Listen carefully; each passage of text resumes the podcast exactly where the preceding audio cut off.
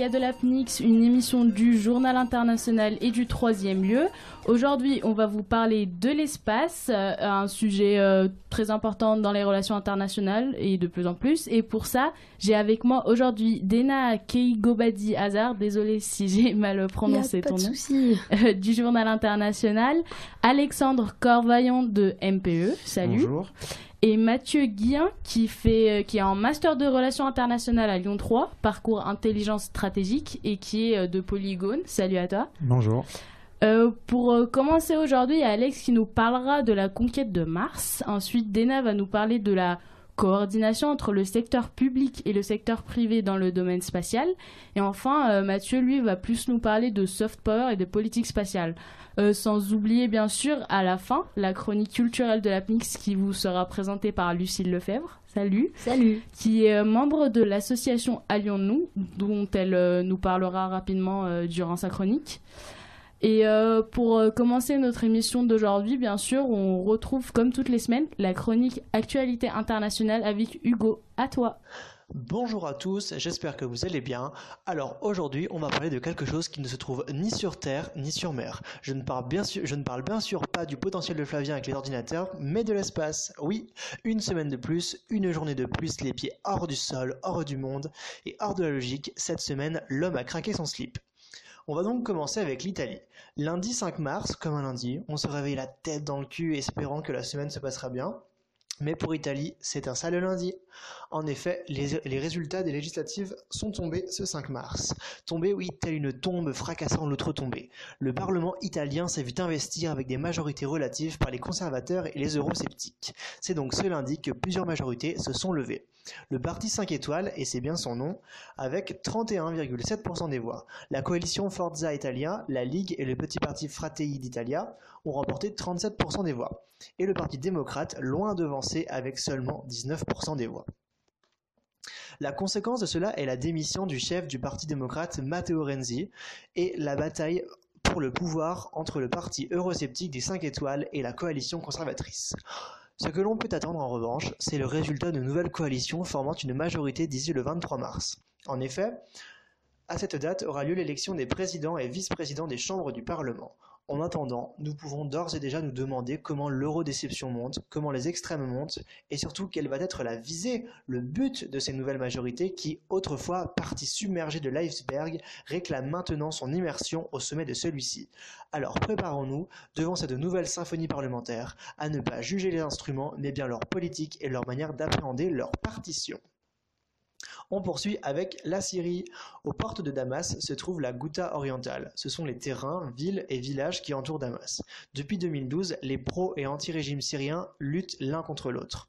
En ce lieu où mort et vie luttent de manière acharnée, un convoi humanitaire des Nations Unies et du Comité international de la Croix-Rouge a été autorisé à entrer dans le lieu de Douma pour octroyer des soins aux civils piégés au sein de la ville.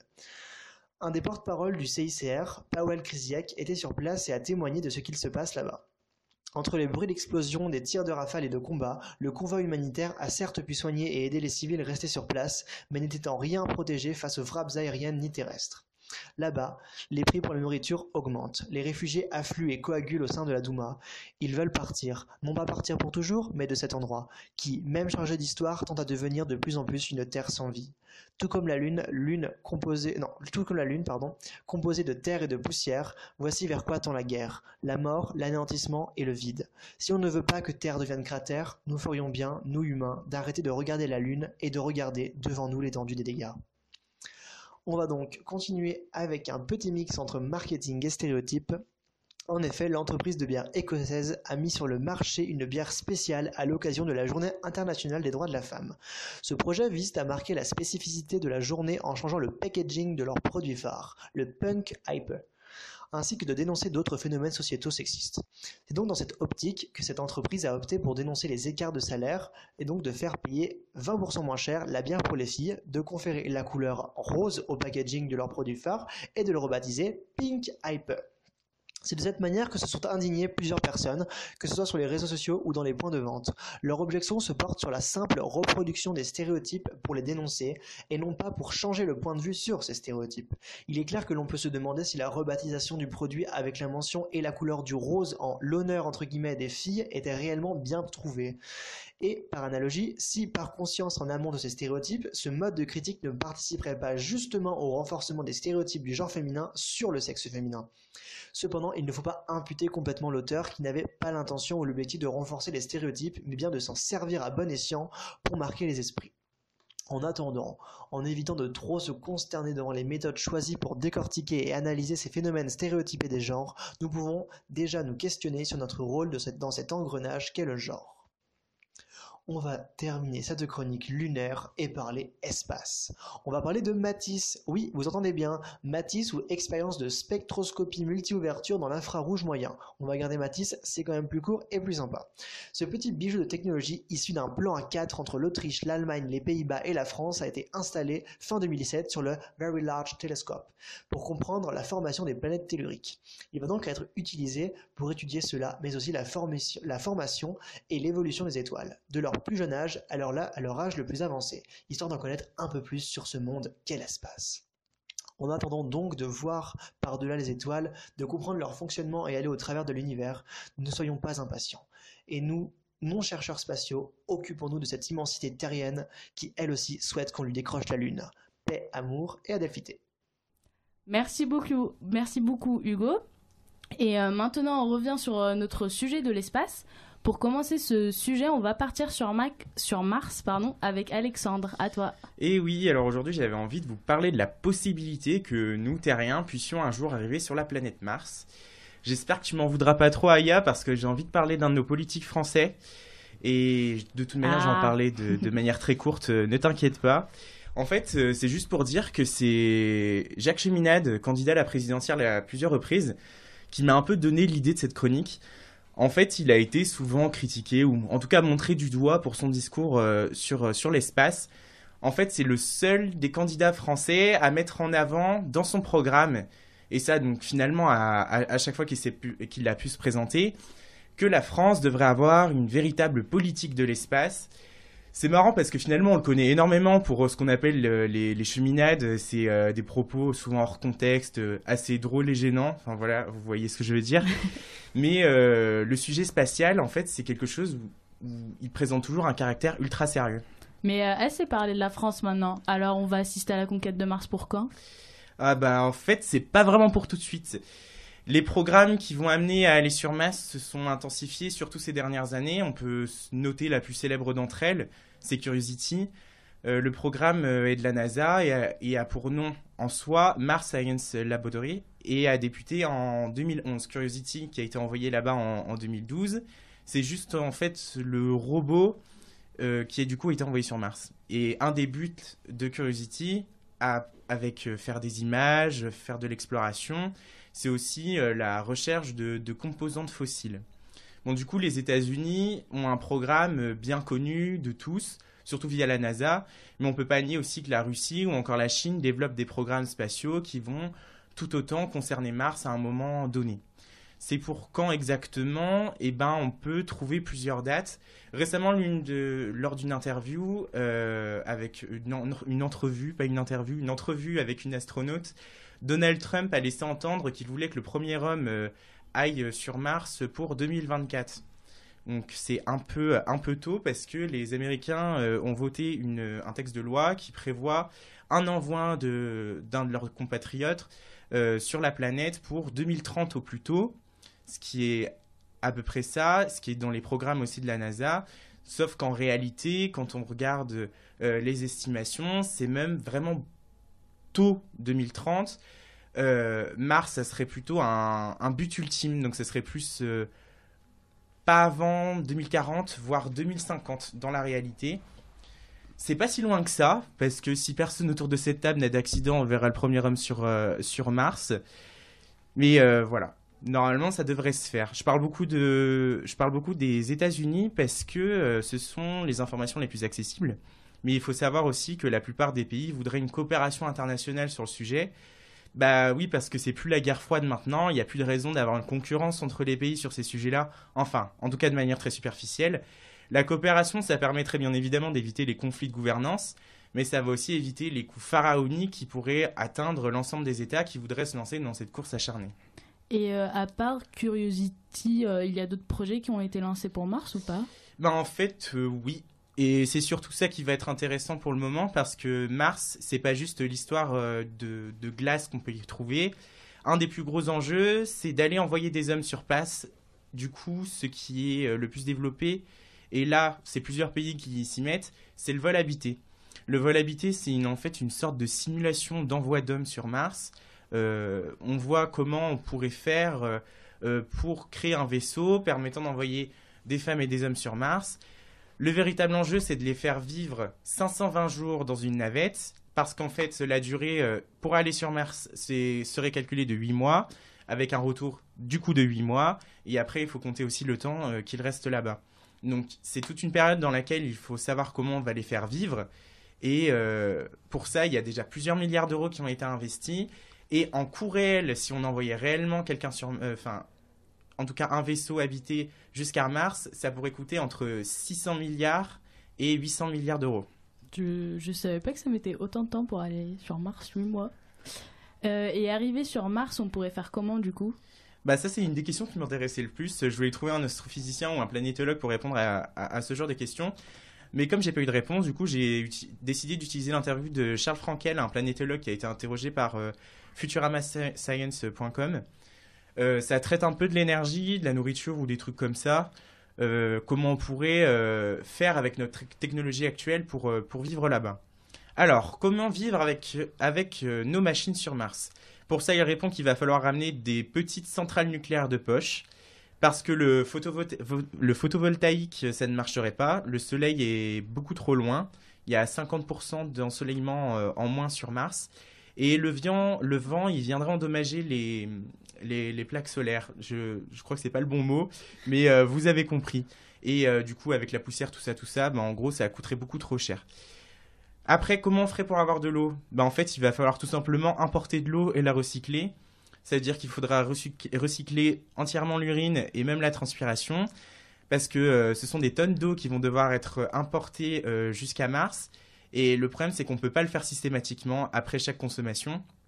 Ça, coûterait beaucoup trop cher. Sinon, il ne faut pas oublier qu'il y a énormément de glace euh, sur, sur Mars. C'est tout un océan, si on fait fondre ce qu'on connaît de la surface de Mars, qui pourrait se créer sur, sur l'ensemble de la surface. Et puis comment y vivre? Bah, Le projet du vol habité, justement, y travaille. On s'est déjà euh, assemblé des pièces pouvant créer des espaces de vie. On sait aussi qu'on peut amener des serres gonflables euh, qui pourront euh, finalement amener de la nourriture. Le planétologue, il insiste beaucoup sur cet aspect-là parce que la nourriture terrienne permettra un soutien, surtout psychologique, aux, astronautes qui seront euh, sur la planète Mars. Donc voilà, tout ça pour dire que la conquête de Mars, elle a effectivement commencé, mais en soi, c'est pas pour tout de suite. Merci beaucoup Alexandre, mais du coup ouais, on voit bien que quand Donald Trump il dit qu'il voudrait voir le premier homme en 2024, c'est vraiment beaucoup trop tôt. ah vraiment euh, beaucoup trop tôt. Vu tout ce que ça nécessite. Bah merci beaucoup et du coup maintenant Dena elle, va nous parler un peu plus euh, du monde budgétaire de de toutes ces conquêtes spatiales à toi. Oui, alors le secteur spatial, c'est un domaine extrêmement onéreux qui demande aux organismes chargés des activités spatiales d'avoir un budget assez conséquent. Donc pour ce qui est des agences spatiales gouvernementales, par exemple, en 2017, le budget du Centre national d'études spatiales en France dépasse les 2 milliards d'euros. Et c'est rien à côté du budget de la NASA en 2018 qui est de plus de 19 milliards de dollars. Euh, donc en tout, le secteur public spatial à échelle internationale investit plus de 60 milliards de dollars dans le domaine. Donc malgré ces sommes astronomiques délivrées au secteur public spatial, on est forcé d'admettre que pour satisfaire les objectifs et les aspirations actuelles de l'exploration spatiale, les ressources elles demeurent insuffisantes. Donc à côté du secteur public se développe également le secteur privé du domaine spatial. Dans ce cas-là, ce sont des particuliers qui ont décidé de parier sur euh, ce secteur prometteur, certes imprévisible et coûteux, mais un secteur qui a de l'avenir et critère qu'on ne peut pas, euh, qui est on ne peut plus important en fait pour un entrepreneur.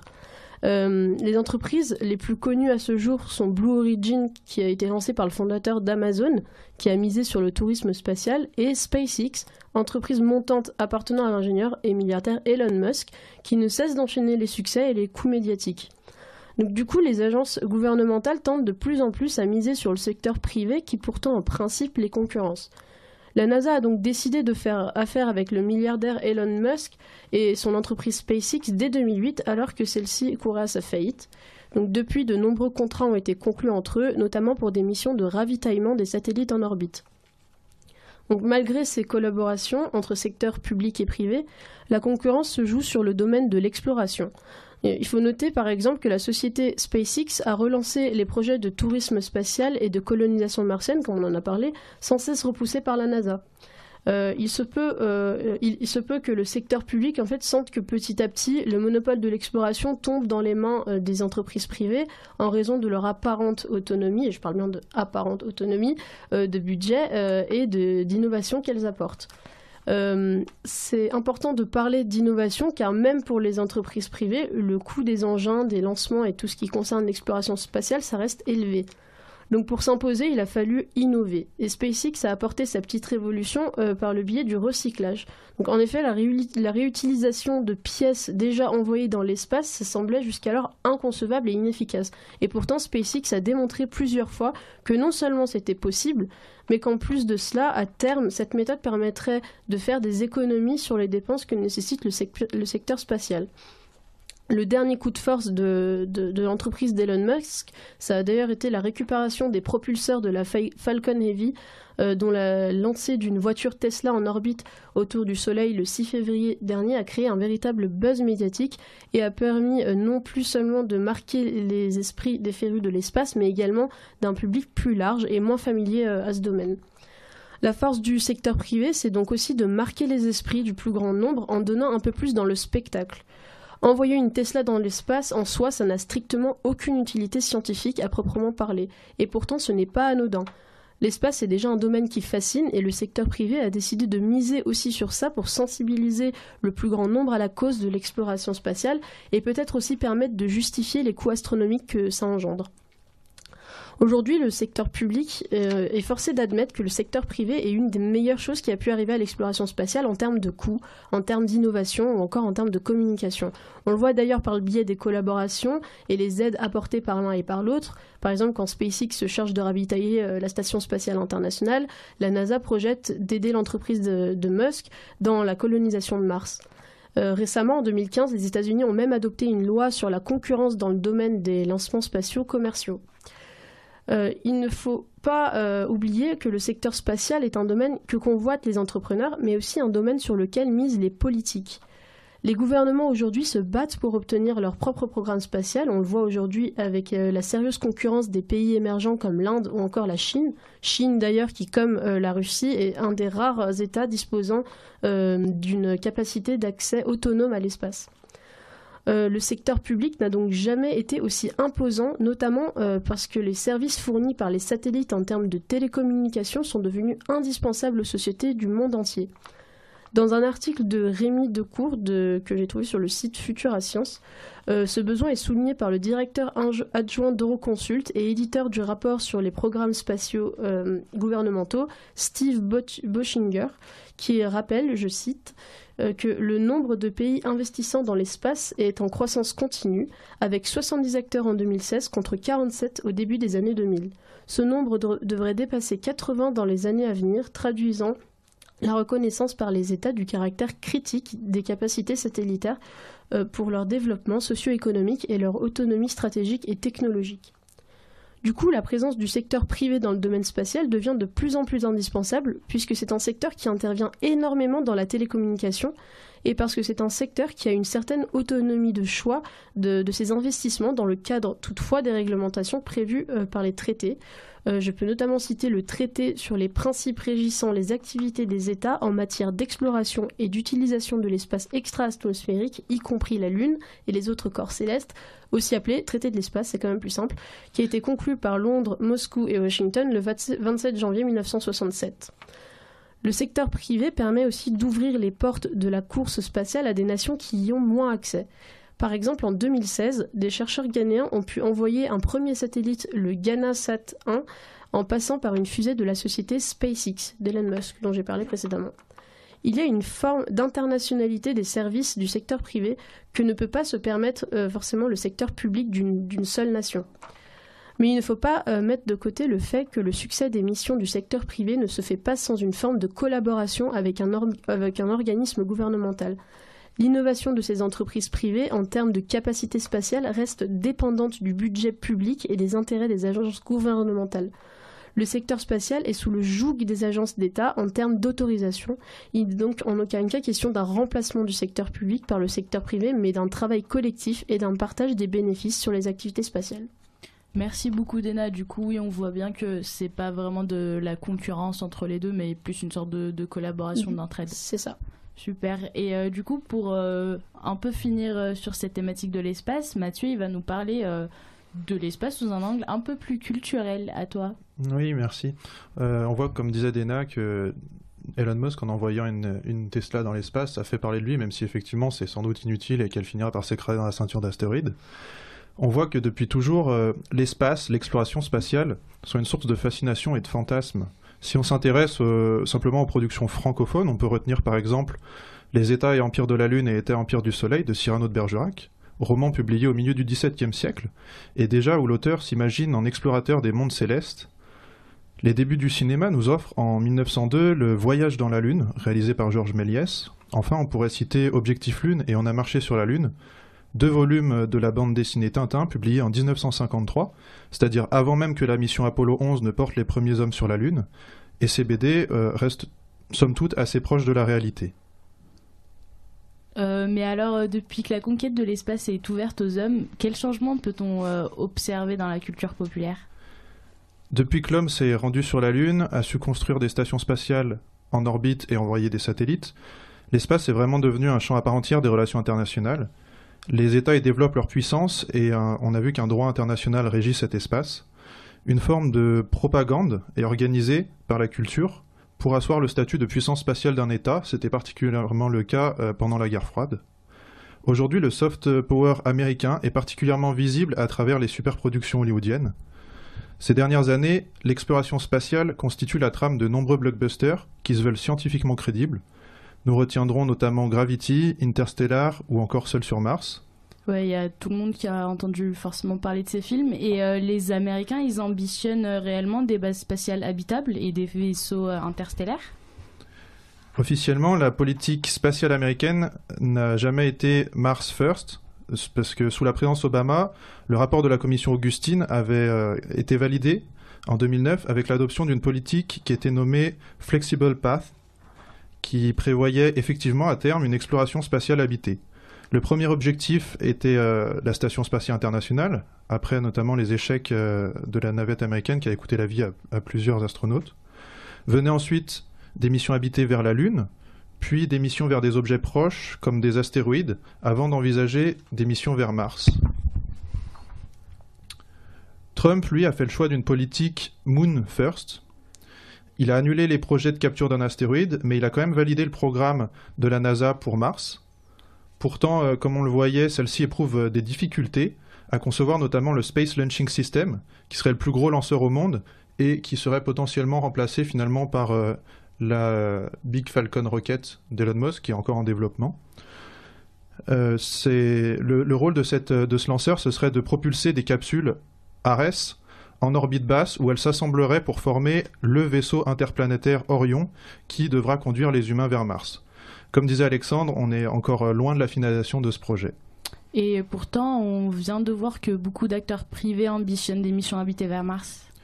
Oui, les nouveaux acteurs privés euh, sur le marché des lanceurs, eux, commencent à développer leur propre programme pour euh, coloniser Mars.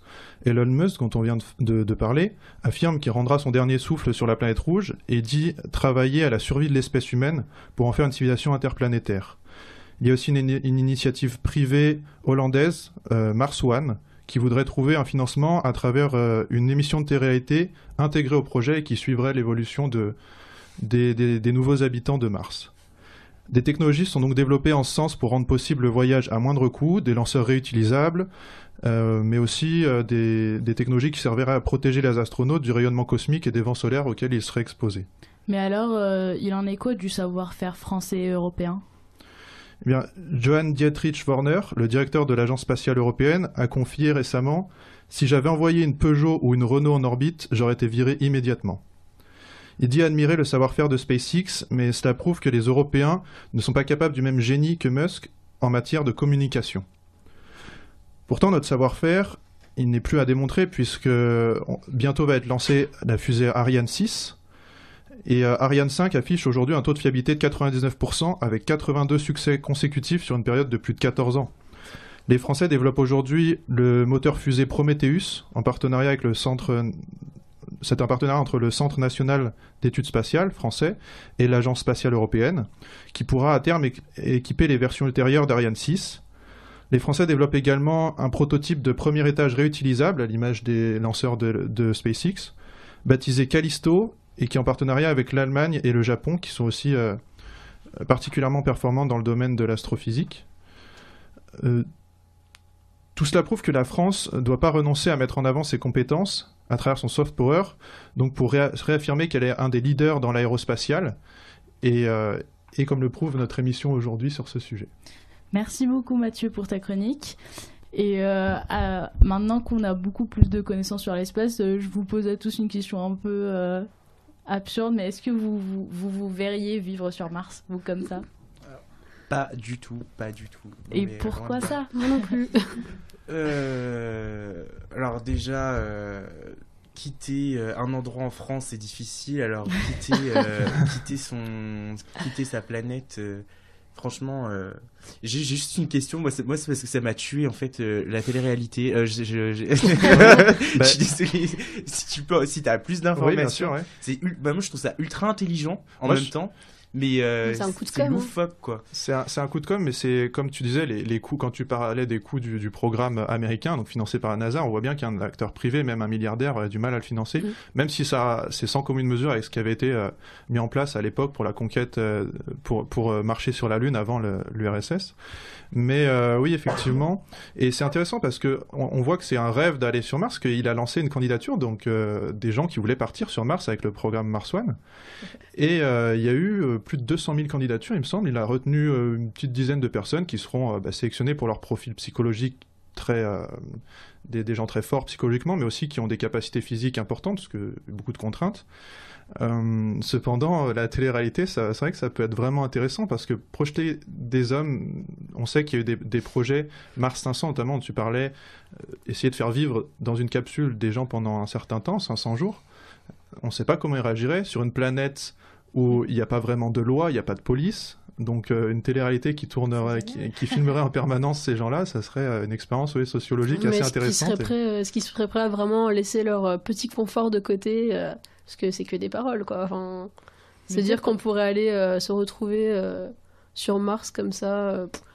Surtout que un peu éloigné de tout, ce serait un peu cool, comme ça dit comme ça, mais enfin les gens se rendent compte que on a bah, tout notre petit confort sur Terre déjà. Surtout que dans le projet Mars One, euh, c'est un projet sans retour. Elon Musk veut ramener, veut euh, par exemple synthétiser de l'hydrogène, enfin, utiliser de l'hydrogène sur Mars pour revenir. Mars One, il n'y a pas de retour. Oui, il n'y a pas de retour, c'est ça le truc. Parce qu'ils se rendent ah. compte qu'ils vont ah, mourir là-bas. S'il n'y a pas de retour prévu, c'est un peu plus complexe. Bah après, si on se trouvait vraiment seul, euh, je pense que c'est le bon moyen. Hein. mais sinon, il y a, y a des projets touristiques aussi. Enfin, je ne sais pas à quel point ça en est, mais ça, ça pourrait être marrant. Il y avait. Euh, faire un petit voyage sur la Lune Il y avait la, société euh, Virgin Galactic qui voulait développer un hôtel dans l'espace. Euh, je crois que la société Virgin a eu beaucoup de déboires et donc le projet a été abandonné, mais effectivement, Jeff Bezos, le patron d'Amazon, voulait relancer peut-être le tourisme spatial. Bah, je pense quand même que le tourisme spatial, ça demande énormément aussi de, de savoir sur le temps aussi. Parce que l'espace, c'est quand même une autre échelle, c'est pas l'échelle terrienne, et ça demande de maîtriser un peu plus le facteur temps et ce qu'on maîtrise absolument pas encore. Il faut plus qu'une année sabbatique pour faire un petit voyage tout sur la à fait, tout à fait. Et tu parlais de, tu parlais du temps de voyage et euh, la fenêtre de lancement vers Mars, elle est assez réduite. Elle, arrive une fois tous les deux ans et le voyage donc dure entre six mois et deux ans, à période où Mars est en opposition avec la Terre. Donc euh, cette année, ce sera au milieu du mois de juillet où elle sera la plus proche de la Terre et c'est à ce moment-là que Plus proche, c'est-à-dire. euh, Parce que bon. Alors, je, je connais pas exactement les chiffres, mais elle est- elle- cette année, en plus, elle sera particulièrement proche. Elle sera quasiment aussi proche qu'elle était en 2013, il me semble, mais euh, je ne saurais pas de. On vérifiera, on vous mettra ça en dans en la unité astronomique, je ne saurais pas te dire. Ok, ok. Et du coup, pour euh, on- merci pour vos interventions. Et euh, pour changer un peu de la thématique de l'espace, maintenant, Lucille, elle va nous présenter euh, sa chronique culture. Je te laisse euh, bah, nous dire de quoi tu vas parler. Alors oui, euh, moi je reviens sur Terre, je vais vous parler de Mars, mais plutôt du 8 mars. Journée de la femme, évidemment. Non, Excellent. pas de la femme. Journée de lutte pour les droits de la femme. Tout à fait, tout à fait. Et, euh, et à cette occasion, le collectif féministe Allions-nous a projeté mercredi soir à la Manufacture un film d'Amandine Gay. Donc euh, Amandine Gay, c'est une comédienne et réalisatrice euh, qui se définit comme une afro-féministe française. Elle a rédigé quelques articles sur Slate que je vous invite fortement à aller lire, notamment sur l'excision ou encore la déconstruction du privilège blanc comme méthode antiraciste. La démarche d'Amandine Gay, elle est claire, elle souhaite dénoncer le racisme systémique que vivent les femmes noires en France. Mais euh, qu'est-ce que le racisme systémique? Alors, historiquement, il s'agit d'un racisme institutionnalisé, un racisme étatique qui couvre les États ayant ouvertement mené des politiques ségré- ségrégationnistes, pardon, comme par exemple aux États-Unis avec les lois de Jim Crow qui séparaient les Noirs des Blancs dans les lieux publics, comme les bus, les toilettes, les cinémas, etc. Ou encore pendant l'apartheid dans la seconde moitié du XXe siècle, ou euh, même sous l'Allemagne nazie. Mais ce terme a évolué. Aujourd'hui, quand on parle de racisme institutionnalisé, on parle d'un racisme caché, plutôt voilé, qui structure l'ordre social malgré toutes les lois qui programment l'égalité et autres valeurs fondamentales. C'est exactement ce dont Amandine Gay évoque dans son film. Elle pose une question en, en apparence simple à 24 femmes afro qu'est-ce qu'une femme noire en France aujourd'hui? Elles se définissent avec des mots qu'il est rare d'entendre et dont on ne parle sûrement pas assez, et certaines parlent d'afro-féministes, d'autres d'afro-PN.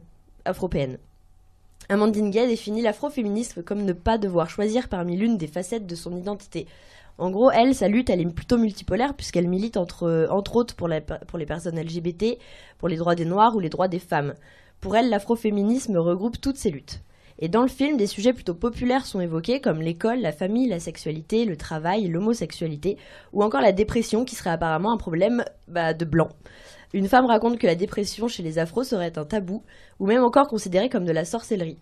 Et d'après mes recherches, il semblerait que les, les afrodescendants, de par leur histoire, ne doivent pas se lamenter sur leur sort, se doivent d'être forts, tenaces et persévérants. Surprenant, n'est-ce pas?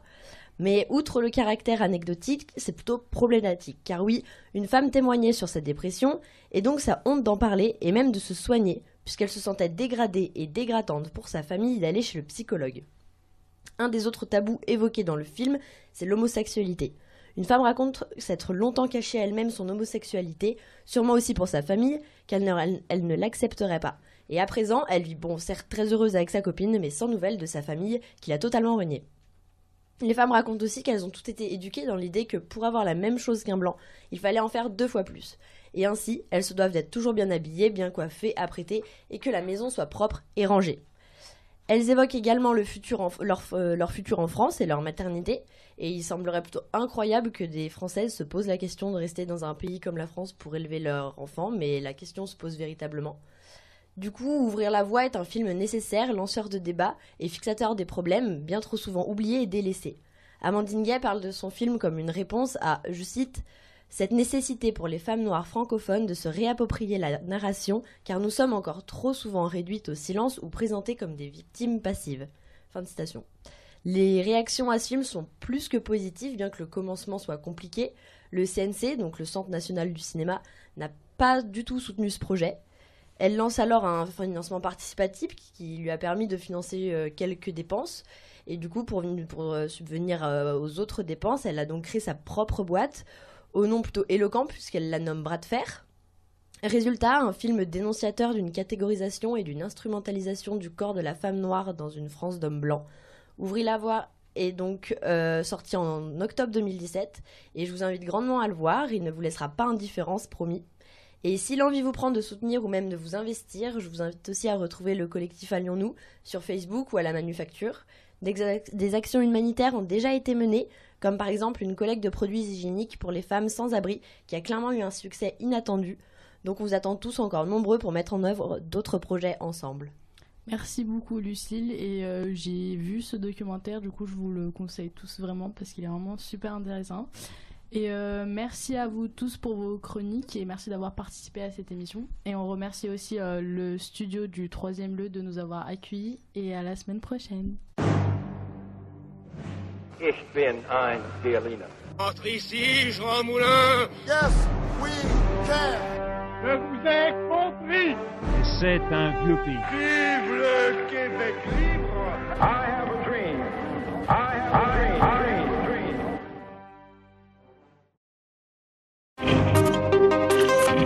Ich bin ein Berliner. Entre ici, Jean Moulin Yes, we can Je vous ai compris C'est un vieux pays.